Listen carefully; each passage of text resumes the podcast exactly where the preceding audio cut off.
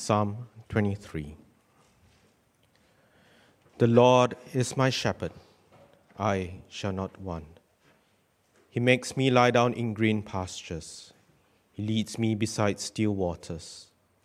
He restores my soul. He leads me in paths of righteousness for His name's sake. Even though I walk through the valley of the shadow of death, I will fear no evil, for you are with me your rod and your staff, they comfort me. You prepare a table before my enemies, in the presence of my enemies. You anoint my head with oil, my cup overflows. Surely goodness and mercy shall follow me all the days of my life, and I shall dwell in the house of the Lord forever. Our second reading is uh, the sermon passage today, and that's from Revelation chapter 7, verse 1 to chapter 8, verse 5.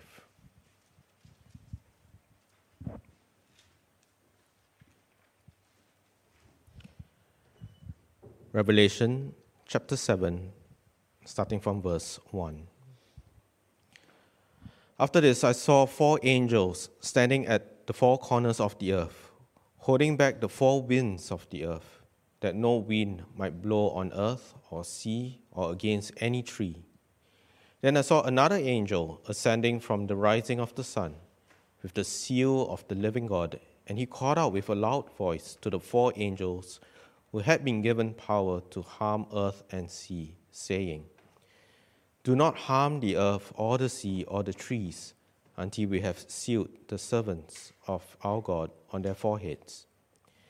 And I heard the number of the sealed, 144,000, sealed from every tribe of the sons of Israel.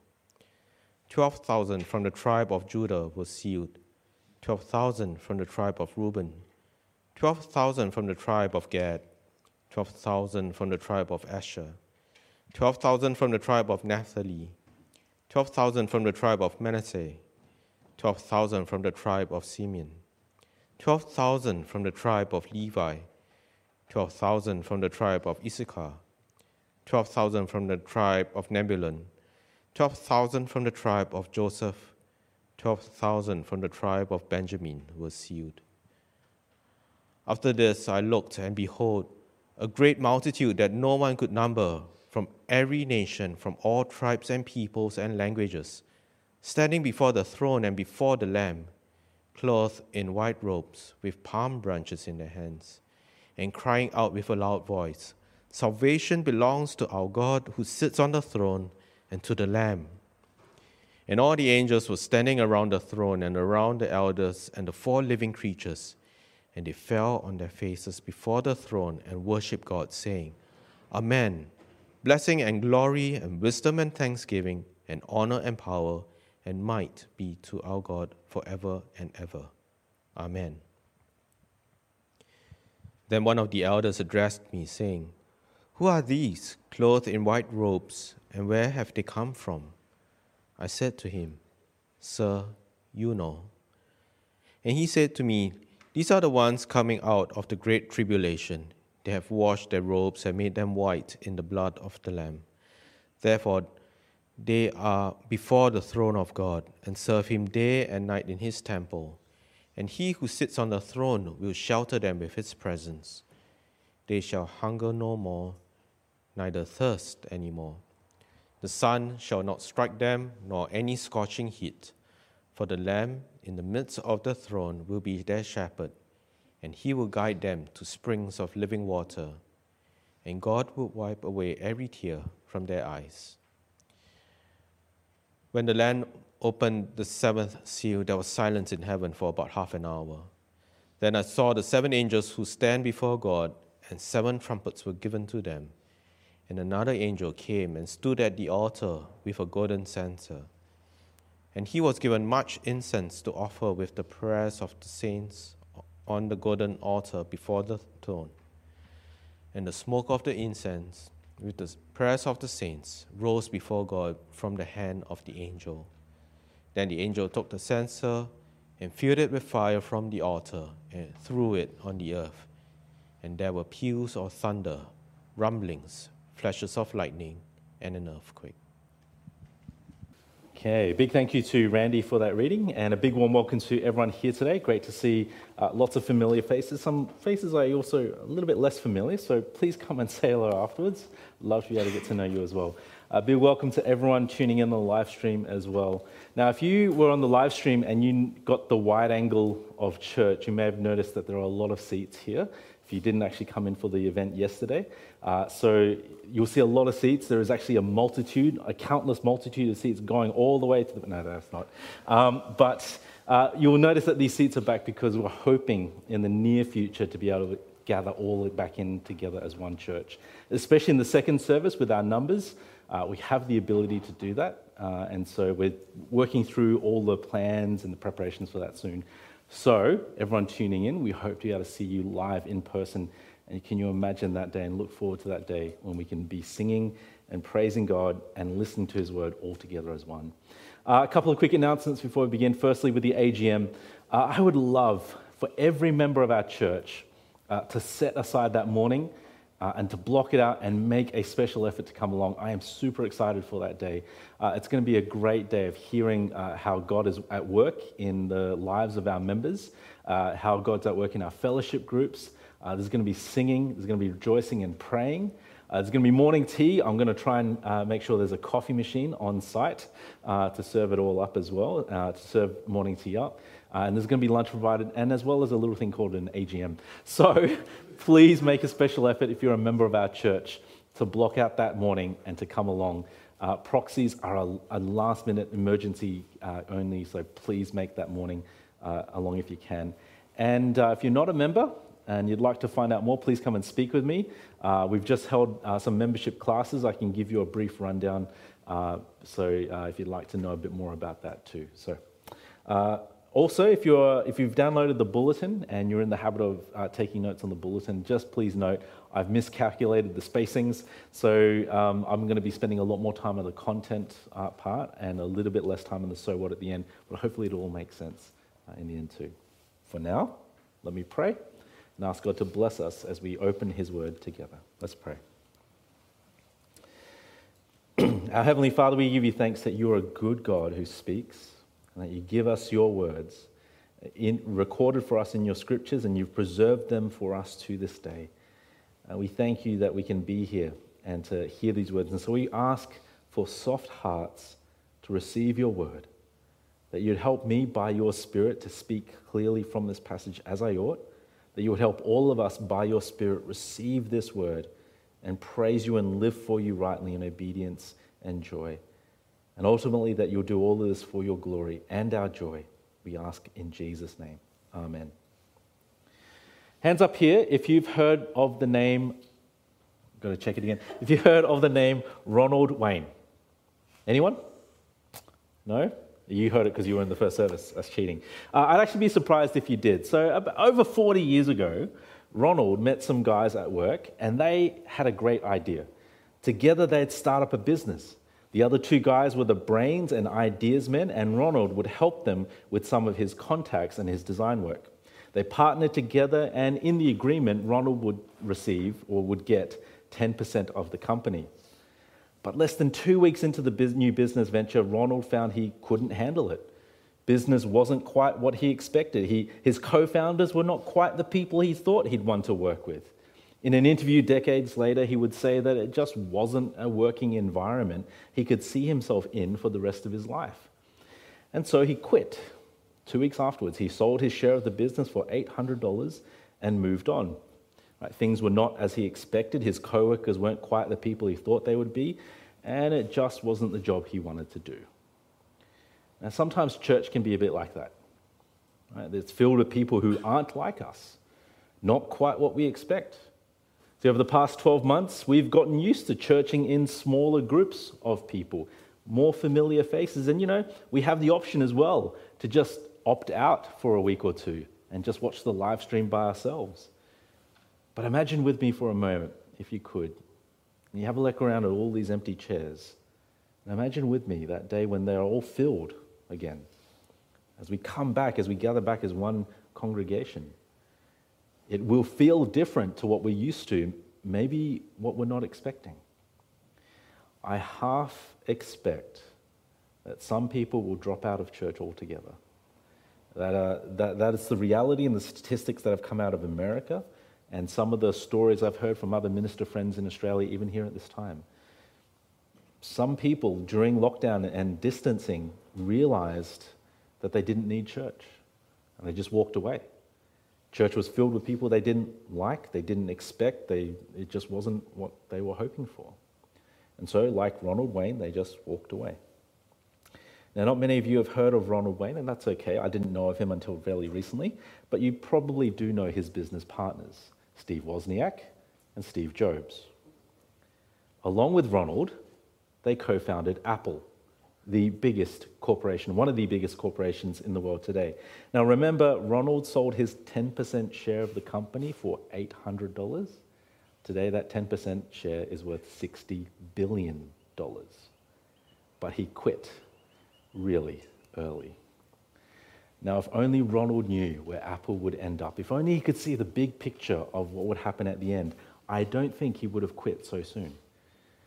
Now, what does Ronald's story have to do with our passage today? Well, today we're given a very big picture of what eternity looks like.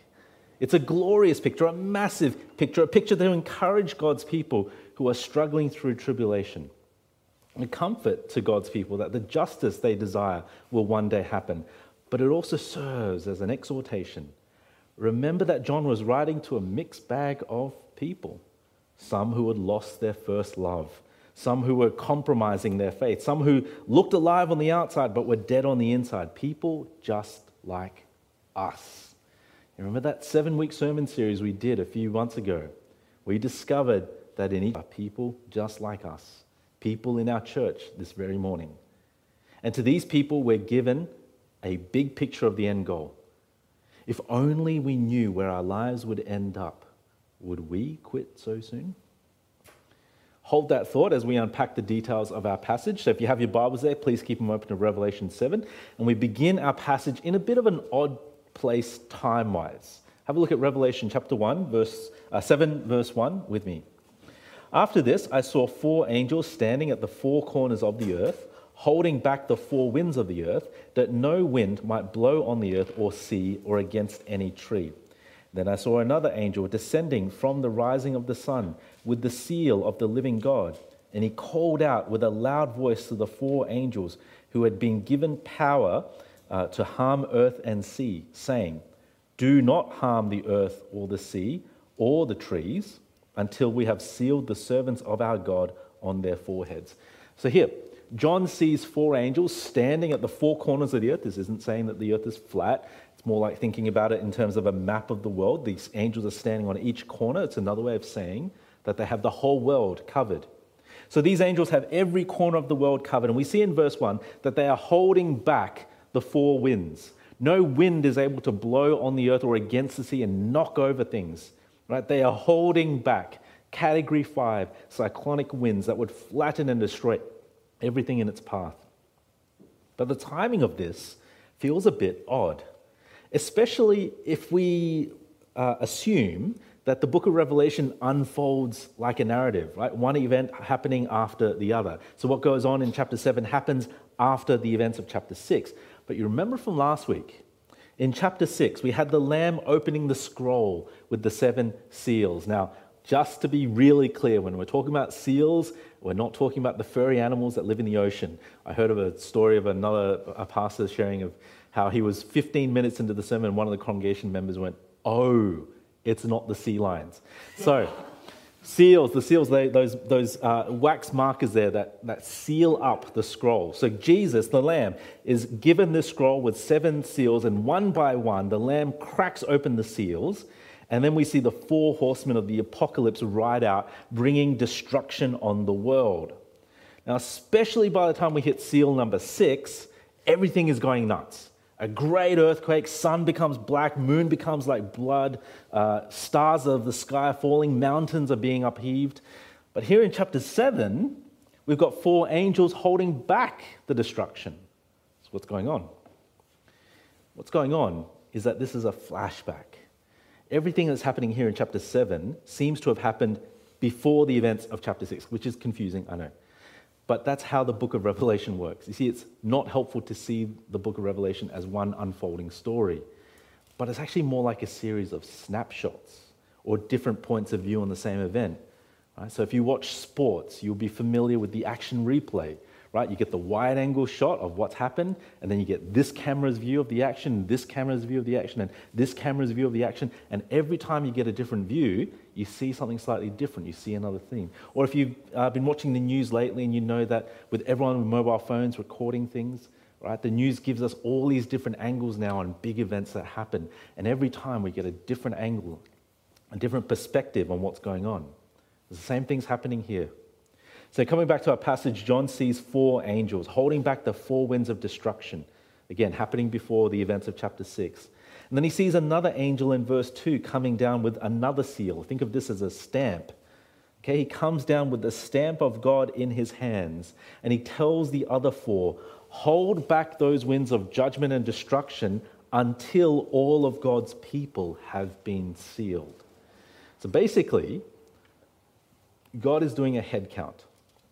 He is making sure that all of his children are accounted for. No child will be left home alone. No child be left unaccounted. He knows his sheep by name, and his sheep will respond when he calls. And once they are sealed, once their number is filled, then the four angels will stop holding back that judgment. So John is looking on in this conversation, and which is happening between these angels. And then he hears something behind him. He hears voices, the voices of many crying out, a massive crowd, 144,000, 12,000 each from the tri- different tribes of Israel. So, who are these 144,000? Seeing as they are from the 12 tribes of Israel, does it mean that we are looking at some special group of Jews? Some have speculated, looking at this, that these are a special group of Jews who will be saved uh, at the end, just at the end before the end times? Unlikely for a few reasons. Number one, remember that 10 tribes of Israel were wiped out by Assyria in the, in the first exile. A lot of them were gone. Second, most Jews today cannot trace their ancestry. Right? A lot of that information was lost during the, thousands, uh, thousands of years, uh, last few thousands of years. Third, when you look at the tribes listed, it's actually a little bit strange. Joseph is there in verse 8. He's not actually a tribe of Israel. His two sons were Manasseh and Ephraim. But then you notice that Ephraim is missing from the list, and Dan is also missing from the list. So if this is a group of special Israelites, it seems to be a very strange list. It doesn't seem to make sense. The cult of the Jehovah's Witnesses believed that it was 144,000 of their members in heaven until they had to revise that number. And they had to revise the interpretation of that number as their cult members grew beyond 144,000. Now they teach that it's a special class of Jehovah's Witnesses, uh, and most regular Jehovah's Witnesses get to be on earth, but there's 144,000 special of them uh, before the throne in heaven. Long story short, uh, no. It's not what the Jehovah's Witnesses believe. So, who are the 144,000? You know, notice, so in verse 4 we get introduced to them, but notice in verse 9, as John turns around and sees a vast multitude of people that no one can count, I think the 144,000 and that vast, countless multitude are the same thing. Here's why. If you haven't picked up already, numbers and quantities in the book of Revelation are symbolic. Right? The number 12 is symbolic of God's people, representing God's people. Right? 12 tribes of Israel. So you remember when Jesus picks 12 disciples? He didn't pick 12 disciples because he went to a small group seminar and then he was told that 12 is the maximum number that one person can mentor at once, right? Which is why our Bible study groups in uh, Esley Church do not number more than 12. No, that's, that's not true. Jesus picked 12 disciples because he was symbolically saying that his new disciples were the new people of God. 144,000, let's do some basic maths. 12 times 12 times 1,000. 1,000 being a symbolic number of magnitude. So 144,000 seems to represent the totality of God's people. Second, stronger reason, I think, is that you notice how verse 4 starts, contrasted with verse 9. In verse 4, John heard the number, and then in verse 9, he looked, and behold, he saw the multitude. So he heard, and then he saw. And that's exactly the same thing that happens in Revelation chapter 5. Remember, he's standing there in the throne room, and he heard an angel say, Look, the lion of the tribe of Judah. And then he turned and saw a lamb standing as though it had been slain. He heard, then he saw. The lion and the lamb in chapters 4 and 5 are the same. In chapter 5 are the same. The 144,000 and the endless multitude are the same. So John hears a large number of people. He turns around in verse 9 and he sees a multitude, a, a, number he cannot begin to count, a number that nobody can count. And this is what he reads. This is what we read. After this I looked and behold a great multitude that no one could number from every nation, from all tribes and peoples and languages, standing before the throne and before the Lamb, clothed in white robes with palm branches in their hands. Notice that John sees a diversity of people, every nation, all tribes and peoples and languages. This is not, this is not universalism. Right? This is not everyone from all history, whether good or bad, religious or not, presenting themselves before God. These are God's people, called as his children, saved through the blood of Jesus. This diverse group of people are here because the gospel has gone out into the world. Christians have taken it to places beyond their shore. They have done the hard work of denying themselves, taking up their cross, and crossing the street, crossing their borders, crossing the oceans to reach people who have yet to hear the gospel. At a meeting of Baptist leaders in the 1700s, a newly ordained young minister stood up to argue for the value of overseas ministry, missions. He was abruptly interrupted by an older minister who said, Young man, sit down. You are an enthusiast. When God pleases to convert the heathen, he'll do it without consulting you or me. The young minister who was interrupted was named William Carey. Carey did not take that advice, and he eventually took the gospel to India to evangelize and translate the Bible into Hindi. In the 1800s, James Hudson Taylor did the same thing for China. He was, his efforts were often mocked and rebuked, but partly by his efforts, 200 years later, conservatively, Christians have num- are numbering in uh, close to 100 million in China today. Centuries before both of these men, another man by the name of William Tyndale began reading the Bible in Greek and realizing that the Roman, what the Roman Catholic Church was teaching on justification and the gospel was wrong. During a heated debate uh, with a local theologian, the local theologian yelled at Tyndale, We would be better without God's law than with the Pope. The Pope is better than God's law. So Tyndale, mic droppingly replied, I defy the Pope and all of his laws. If God spares my life, it will not be many years before I cause every boy who works on the farm plowing fields to know more of the scriptures than the Pope does. He then gave his life translating the Bible into English so that the common man could read it. Hindi, Chinese, English. These are languages that are represented around the throne now for all eternity. Men and women have given their lives to ensuring that all the nations in our world, the people, the tribes, and the languages, will be represented around the throne of Jesus. They will be there, present, worshiping Jesus for all eternity because Christians today have given up their lives for this task. But there are so many more unreached. Maybe some of us here will need to give up our ambitions in life to chase this bigger one, to be a part of reaching the nations so that they can worship before Him.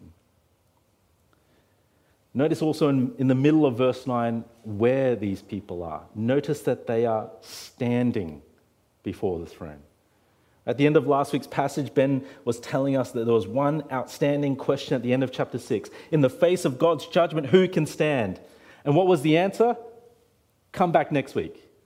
And people came up to me and said, Ben, did, he, did you, Steve? He's, you're always telling people, come back next week. And that's what Ben did. And, well, here's the answer. Here are God's people standing before the Lamb, standing not in fear of judgment or uh, fear of destruction, standing with great joy. But how can they stand? How did they get there? Now, part of the answer comes in what they sing in verse 10. And crying out with a loud voice, Salvation belongs to our God who sits on the throne and to the Lamb. Salvation belongs to our God. That is the line from that is a line from Psalm chapter 3, uh, Psalm 3, not Psalm chapter 3, Psalm 3 verse 8. It's also the same line that Jonah sings while he's in the belly of the fish in Jonah chapter 9 verse two, uh, chapter 2 verse 9. God is a God who saves his people. But can I ask saves them from what? They cry out salvation belongs to our God, but from what have they been saved?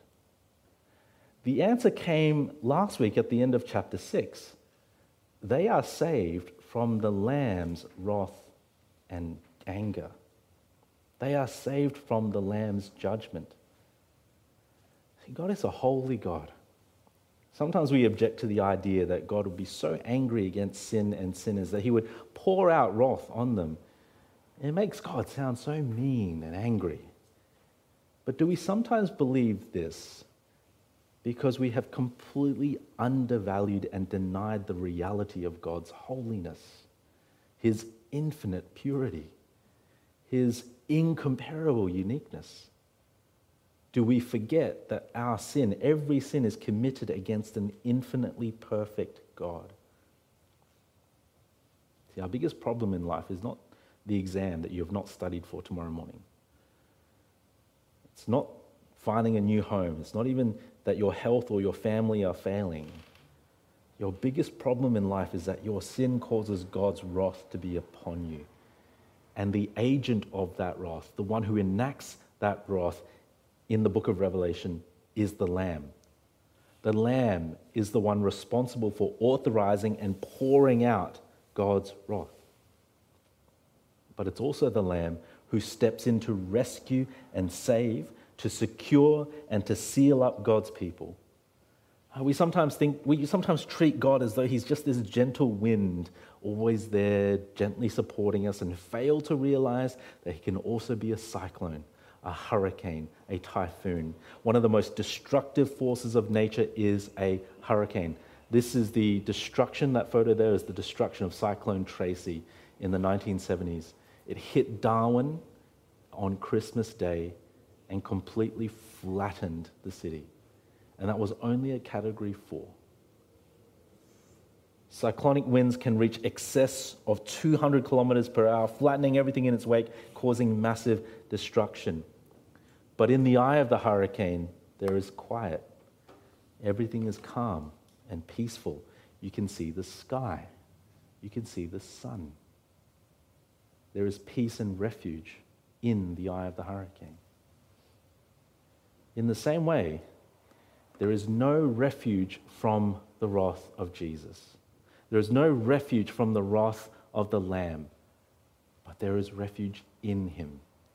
You cannot run from the destructive winds of his wrath, but if you place your trust in him, you will find peace and refuge in him. That is why people sing. That's why the people sing. Salvation belongs to our God who sits on the throne and to the Lamb. Now, there's an odd moment that happens in verse 13. Right? One of the heavenly elders turns to John and asks, Hey, John, who are these people? Which is an odd question. I mean, how in the world is John supposed to answer that question? Right? But whenever you see a question like this, it's not for John's uh, benefit that the question is asked, it's actually for the reader's benefit our attention is now being drawn into something very, to something very important. So John replies, he can only reply, Well, uh, you know, so you tell me. So one of the elders responds in verse 14 These are the ones coming out of the great tribulation. They have washed their robes and made them white in the blood of the Lamb. Therefore, they are before the throne of God and serve him day and night in his temple, and he who sits on the throne will shelter them with his presence. They shall hunger no more, neither thirst any more. The sun shall not strike them, nor any scorching heat. For the Lamb in the midst of the throne will be their shepherd, and he will guide them to springs of living water. And God will wipe away every tear from their eyes. This is massive. And we need to let this soak in. Let's, let's revel in these details for a moment. First, John is told where these people have come from in verse 14. They've come from, the, they've come out of the great tribulation. Now, sometimes this has been understood to mean, you know, the, the very end of time, just that those final years before the return of Jesus.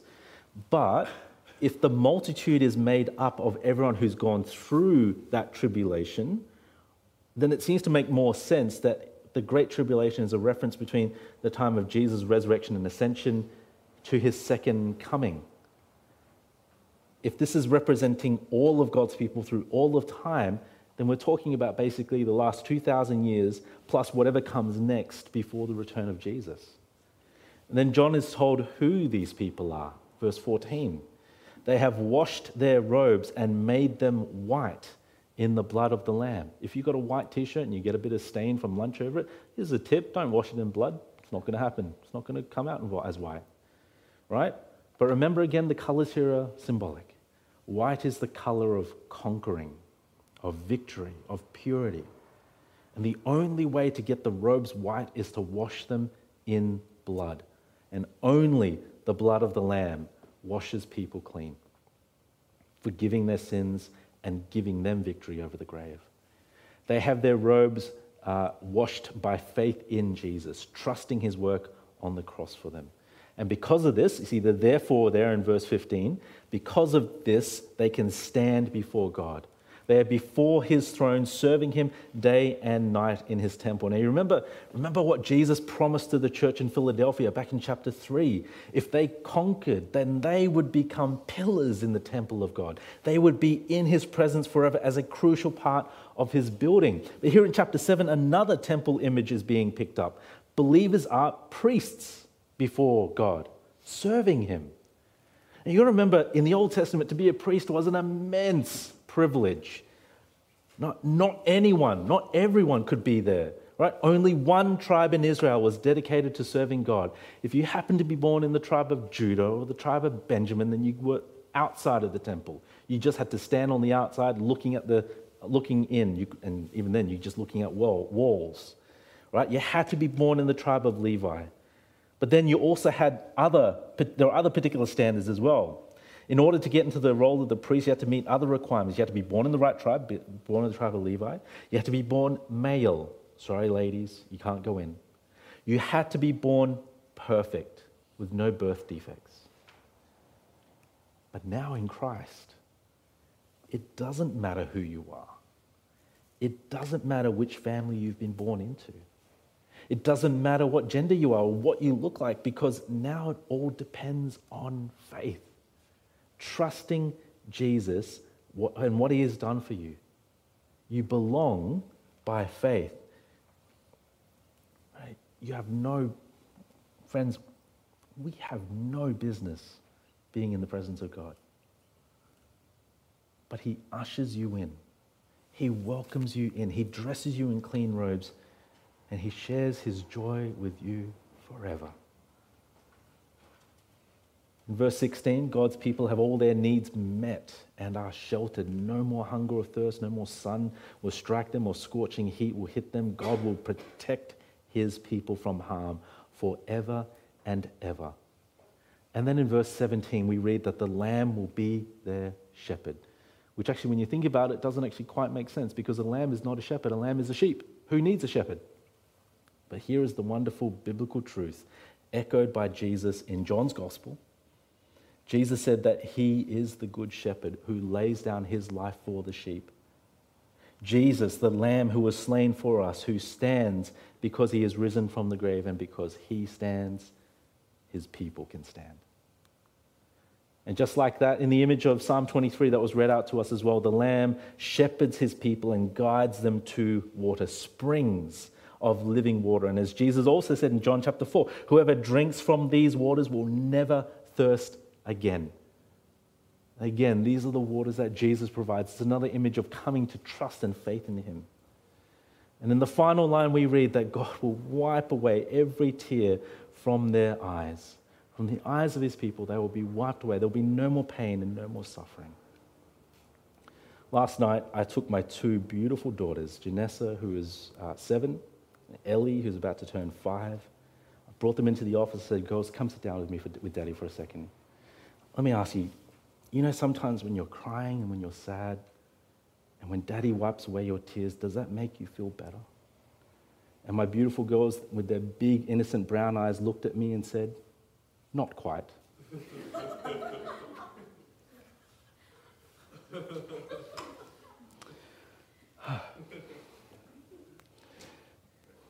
God wiping away our tears is personal to him. It's personal to him when, he's, when his children are hurt. He says in the prophet Zechariah that his people, uh, to touch his people is like touching his pupil. If I stood there and tried to touch you in the eye, you would react fairly violently to that. Touching his people is like that for God, it's personal to him. And he will make sure that all of the tears that his people have shed will be gone the tears of Job in his suffering, the tears of Ruth and Naomi as they lost their husbands, the tears that we shed in our own struggles when we see our family members struggling, the tears shed at funerals as people say goodbye to their loved ones as the casket gets lowered down into the, into the earth. God will wipe away our tears and He will make all things new and He will make everything better. And then, once all of God's people are accounted for, when the head count is in, when the final sheep is found and herded back into the fold, then the seventh seal is opened. Now, the seventh seal, in some ways, isn't necessary. The sixth seal, as we read earlier in chapter 6, has already unleashed the judgment day of God. But here in the book of Revelation, the seventh seal actually seems to prepare us for the seven trumpets to come. And remember, the seven trumpets are not the next chronological sequence of events, they are another angle on the judgment we have already seen. They intensify what we have already seen. The angel opens the seventh seal, and the first response at this is silence. Ear piercing silence for 30 minutes an eerie silence which announces that judgment is about to begin. The angel grabs a golden censer and he fills it up with incense, which is symbolic for the prayers of the saints in chapter 5. And the incense is lit up, and the smoke and the prayers rise up to God. It's a wonderful assurance for us that all of our prayers will be heard by our loving Heavenly Father. And then once that incense is finished, it seems once our prayers are done, and all our prayers are done, and all our prayers are heard, when the incense is finished up, then the judgment begins. The angel takes fire from the altar and puts it in the incense, and he throws the censer down onto the earth and smashes it. The silence is broken with peals of thunder, lightning, and an earthquake. And then we hit pause. Right? We hit pause before we head on to the next scene. And we're going to pause here as well. And it's not a bad place to pause. Because when we hit pause here, we get a, catch, a moment to catch our breath and a moment to stand back and survey this wonderful big picture. And then we've got a few questions to ask ourselves as well. So, first, let me talk to you if you are here today and you're not a believer, or if you're tuning into the live stream and you're not a believer. The picture we've been given today is of God holding back judgment until his people are numbered and accounted for. But you see, we don't know who that is, and we don't know how many there are. And you sitting there, if you're not a believer or if you're not sure, you might be counted as part of that. So I want to ask you, as you think about this, can you stand up before God on the day of judgment? And be real, no one can. There is no refuge from the wrath of Jesus for the sins that deserve his judgment, but there is refuge in him. if you want to be able to stand with that countless multitude experiencing joy, the joy of God forever, then you simply need to trust what Jesus has done for you. You need to recognize that you've rebelled against God, confess your sins, and find forgiveness in Jesus, and do that today before it's too late. The seventh seal is about to be opened. And so while you have breath in you, please find out more about Jesus. And for all believers here today, those who say that Jesus is your Lord and Savior, those who say they want to follow Jesus, well, we've seen a big picture of who will stand before Jesus on that final day and where they've come from and what they are like and what Jesus has done for them. And we've seen what this passage is about, but let's ask the question why is this passage here? What is its purpose? Remember who John was writing to? Right? The churches in Revelation 2 and 3, remember what they were like? Right? John was writing to a church where people had started to lose their first love. Some were dabbling with false teaching and embracing untruths. Others had a reputation for being alive on the outside but were dead on the inside. Lukewarm Christians who were in trouble of being spat out. And still other Christians who were faithful but in need of encouragement to keep holding faithfully to Jesus. Remember that John was writing to those churches. And as we went through that seven weeks uh, of, of, of looking at them, we realize and recognize that they represent all kinds of Christians through all church history in all churches today and churches even here, uh, Christians even here today. Christians who needed encouragement, Christians who were struggling, and yes, some Christians who needed a gentle or a firmer kick up the backside. Well, here is the big picture that we need to see. See, as much as this passage is, about comforting us, you know, for the future judgment that will come, the vengeance that God will exact on, uh, on those who persecute his people, as much as this is about giving us assurance of that day, assurance that our prayers are heard. I think the main purpose, and I realized this last night even as I was writing this, the main purpose of this passage is to give God's people the big picture to motivate them to keep conquering. The commands that constantly come up in chapters 2 and 3 to conquer, to conquer. Here is the end goal of your conquering. It's the big picture that will make the hard work of trusting Jesus today worth it. It's the big picture that will make persevering through suffering in this life and the persecution for following Jesus worth it. See, when you don't see that end goal and why it's worth conquering and persevering, and it can be all too easy to give up, to take our $800 and to just walk away. But if you know what the end looks like, then that should spur us and motivate us on towards the end. Florence Chadwick was a woman who loved to swim. At the age of six, she began competing in swimming, and at the age of at 10 years old, she came fourth in the four kilometer rough water night swim. This is open waters, you know, in the ocean at nighttime, four kilometers. There's no way I'm letting Jaden, my 10 year old son, do that. Um, she was 13 when she came second in the US National Championships and was the first woman to swim across the English Channel both ways. In 1952, Florence Chadwick set out to be the first woman to swim across the 33 kilometer Catalina Channel off the California coast.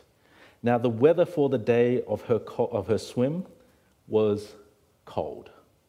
The water was icy cold.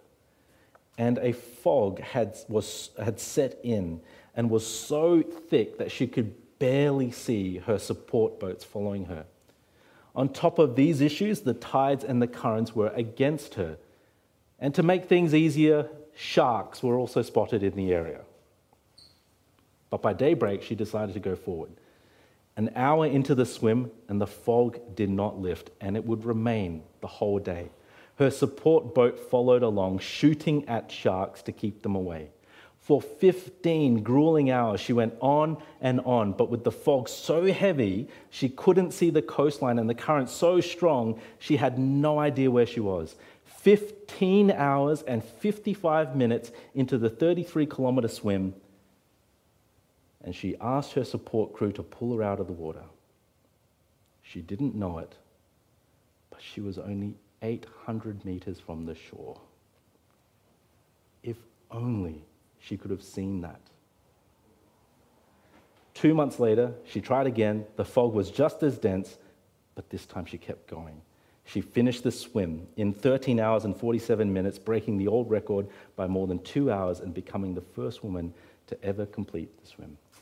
Friends, following Jesus and living for Jesus is hard. But Revelation 7 has given us a picture of that finish line.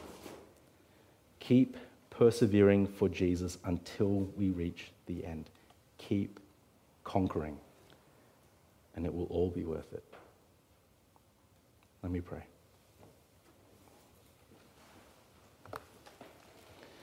Our Heavenly Father, we give you thanks for this passage.